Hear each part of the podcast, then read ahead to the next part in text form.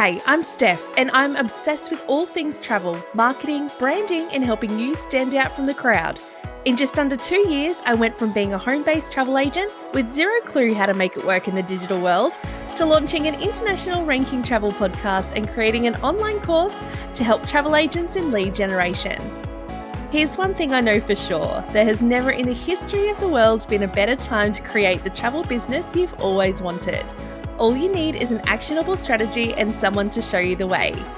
Picture this we're going to spend the next hour of our time together at the Swim Up Pool Bar, where over a cocktail, we deep dive into travel related topics, mixed with a little classroom training. This show is dedicated to encouraging you to step outside of your comfort zone and into your travel business. I'll show you how I did it and how you can too. Hit subscribe now and let's get into it. If you're a travel agent wanting to onboard your perfect fit clients into your biz, download my free cheat sheet for lead generation systems you can use right now. Head to stephaniemyers.academy forward slash cheat sheet. You're listening to Unplug in Paradise, the podcast.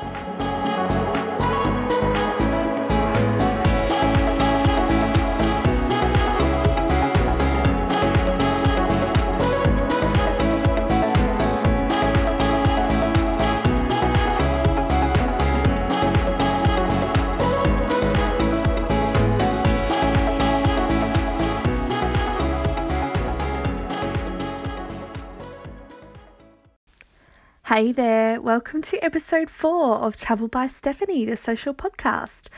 If you're tuning in for the first time, my name is Stephanie Myers and thanks for joining in the show.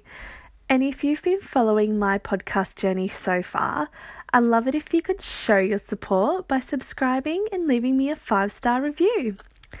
Today's episode is a discussion of what different remedies are out there if you're prone to seasickness and which cabins to book, which can also help you too. I'll also give you a few helpful tips to prevent seasickness from putting a dampener on your cruise holiday. Okay, so let's dive in.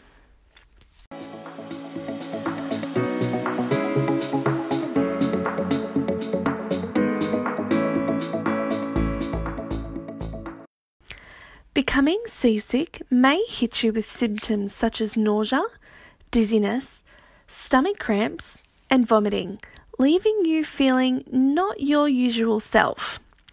Luckily for me and the amount of cruises I've been on, I've been really fortunate to have not experienced any of these symptoms to the extent of others that I've cruised with previously. However, not to say that at all times I haven't felt a little dizzy spell from time to time. They do come over you, and on occasion, when the scenes have been really rough, that's when they usually come to fruition. I do find that this topic is a little on the controversial side, as many people I have come in contact with have become more seasick by suggestion. You only have to mention cruising to them, and they already get queasy.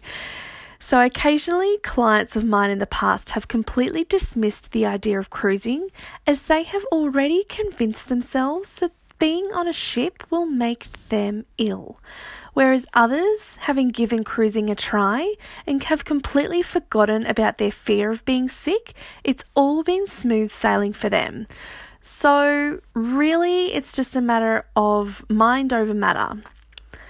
Some remedies you could bring along with you prior to embarkation would be something along the lines of travel calm or Kwells that you can buy from the chemist, and even bring along some ginger. I know that Blackmores do a travel calm ginger supplement that can help with adults, and they're also ideal for children over the age of six as well, that might be on the iffy side if you're not 100% sure. On previous cruises, I've always brought the seasickness bands along with me as well.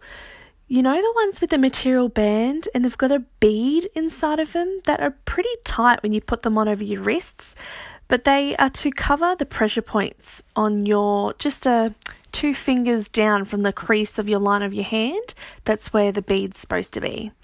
Um, they are quite handy to have just in case, even though I personally find them a bit uncomfortable, they do do the trick. It's also a great mind over matter exercise for kids as well, as they think that when they feel like they're getting sick, they feel like the bands are helping them. So, in the case that they don't have to worry about focusing on being sick anymore, it definitely does work its magic there as well. Taking the stairs and heading out onto the top deck and connecting your eyes with the horizon is ultimately a really helpful way of gaining your balance and your focus again.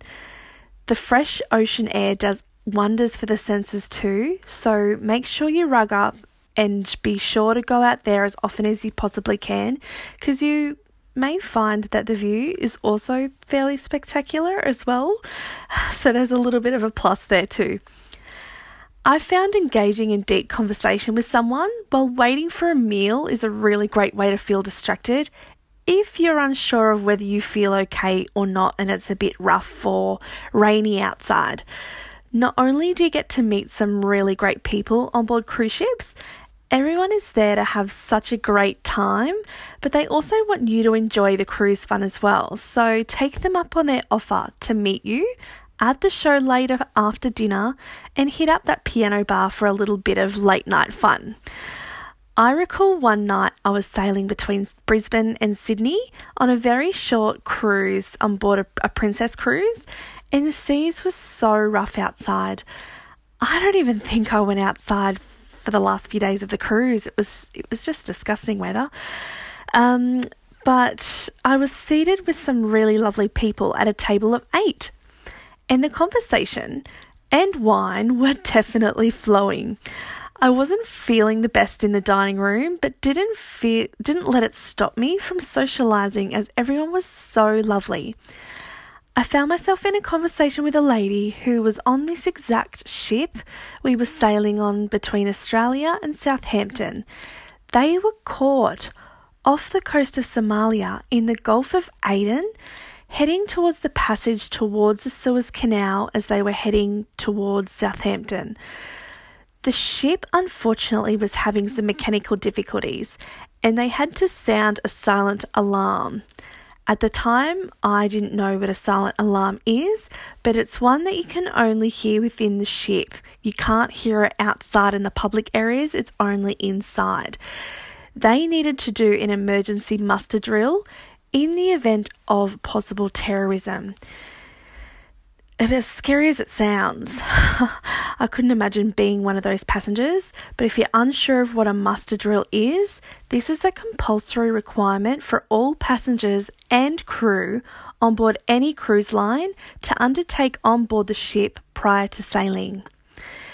The Princess ship was also had apparently only was was only topping 5 knots and was surrounded by 6 American naval ships to ensure the ship was safely guided along the coastline. 5 knots isn't a very fast pace. It's basically it's basically sitting still and fighting the currents. That's that's all it's doing. It's pretty much staying in the same spot, just to give you an idea. Um, but I'll never forget the word she used to describe the ship as a big white floating duck. She did say that the mechanical issues were fixed really quickly as they had to get a pilot to come in ASAP and help them with their paperwork because they needed to get you know, going as soon as they possibly could, which is so understandable. So, next time you're cruising, make sure you pack some seasickness tablets. Whether you think they'll work for you or not is a different story, but they're always great to have, as most of the time they help with flying as well as train and car travel as well. So, really handy to have. Ways of which you can battle any inkling of feeling seasick is by spending time on the top deck, concentrating on the horizon, and getting some much needed fresh air. Engaging in conversation is a great way to promote sail- smooth sailing, and another one is the seasickness cruise bands, so make sure you're prepared. Also, another thing I wanted to bring up was choosing a cabin that best suits you. You have got on most cruise lines quite a few different uh, cruise cabins to choose from. So they do start off as at an inside slash interior stateroom. They do go up to an ocean view stateroom, up to a balcony, and so on and so forth. You've got your suites and penthouses and things like that. But it is different on every cruise line. So the more podcasts I do, the more features I'll be able to do with different cruise lines, and we'll be able to get into these uh, cabin locations a little bit more in depth. But for right now, I just wanted to touch on the basics for you. So, an inside cabin is basically uh, located on the inside of the ship. It has no window at all. And this is the funny thing it actually has a curtain covering a wall to give you the illusion that there's a window there. I always find that so hilarious. Um, but yeah, so an inside cabin would be beneficial for those people who aren't really like don't really like this the sunlight coming through their their um in their room. It's I also find it's really good for kids. So when I sail with my son we often just get an inside cabin um, because it doesn't matter what time of day it is it's pitch black um, and he can have a nap and I can do some reading or uh, let's be honest I'm probably napping as well. Napping off all that beautiful food I've eaten. Um, another option you could do is Ocean View. So, this one is a really popular option for those people that do feel like they need to see outside. It does give you a really bright light that comes into your room. Um, and it is quite beautiful to see the ocean. So, you do wake up in the morning, you open your window, you can see the ocean, you can see what's going on outside. This is really great for kids too um, because it gives them a sense like, oh, we're at sea. You know, it's a little bit out of their ordinary for them. Um, and Ocean Views is also, they're priced between an inside and a balcony cabin. Um, so, a really, really good option if you feel like you need to see outside. Now, these windows, they're not ones that you can open, it's only for visual only. And a lot of the time, when you're on the lower decks of a cruise ship, you've only got a tiny porthole. So be careful when you're booking. Um, I always make sure that when my clients are coming to me to book their cruises, I make sure that they've got a full picture window because I really don't think that the portholes do any justice. It's basically just to let in light. Um, whereas the big picture windows, they do let in a lot more light and you can see a lot more through them. Another option is if you're looking for a little bit more privacy. Um, and looking for a little bit more of a splurge or a special occasion or something, or if you do do prefer having your own balcony cabin, um, is doing the upgrade. You know, up to the balcony cabin. That this means you've got two chairs and a little table outside, so you can leave the door open leave it closed, whatever you like. You can go out and sit out there, watch the world go by. Um, and if you're not one to be moving up and down, um, going up to the top deck all the time, you do have the luxury of walking out and being on your own private balcony, which is spectacular. Um, I've been on a, in on a few cruise lines that I've gotten a balcony, and seriously, it's really hard to go past having a balcony again. Um, but now in my situation, I have a three year old. So having a balcony with uh, rails that he can climb isn't kind of up my alley. Uh, when he does get a little bit older, I do, I am excited about.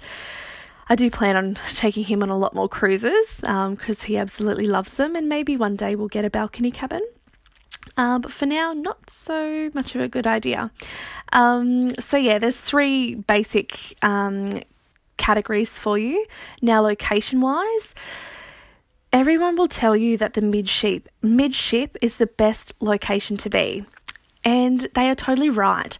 If you were to look at cabins up the front of the ship, they are priced differently to what is on the back. So, in cruise terms, forward is the front of the ship, aft is the back of the ship, and mid is the middle of the ship. So, the reason why we would put new cruisers in the middle of the ship, so midship, would basically be because they're closer to the central pivotal point of the cruise ship balance wise. So, less uh, subject to less movement. Um, up the front of the ship is probably not the best place to put you for the first time cruiser or one that's subject to being seasick. Because of the bow riding the waves, you are going to get the most movement there. The aft is probably my favourite part of the ship without having to pay the midship price. I haven't ever had any dramas with being on the aft, um, as I feel like it's uh, close to the elevators. You can go up all the way up to the top deck and all the way down to the bottom deck. And usually the restaurants are located on the back of the ship. Um, so yeah, it's it's great for me. I I that's that's where I find my little groove when I go cruising. Um, but yeah, so I would say if you're subject to seasickness, midship is the place for you.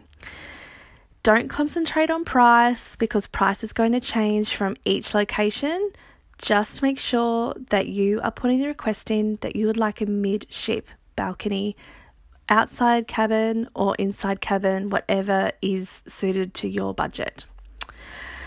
Okay, so if you have any questions about this topic at all and want to know more about cruising in general, I do look forward to doing some more podcasts about cruising. It is my passion um, and it doesn't ever, ever feel like work because I love talking about it. Um, or if you're after any assistance in booking your next cruise, my contact details are in the show notes and I'd be more than happy to assist you. Thank you for listening. And if you've been enjoying my podcast journey, I'd love it if you could subscribe and leave me a five star review. It all helps in the numbers game so yourself and others can get the chance to listen to small businesses like me delivering quality content to you while you're on your way to work, on your way um, to do the shopping or cleaning the house or you're just going for a morning walk. So, thank you so much for tuning in. Until next time, I'll see you soon. Bye.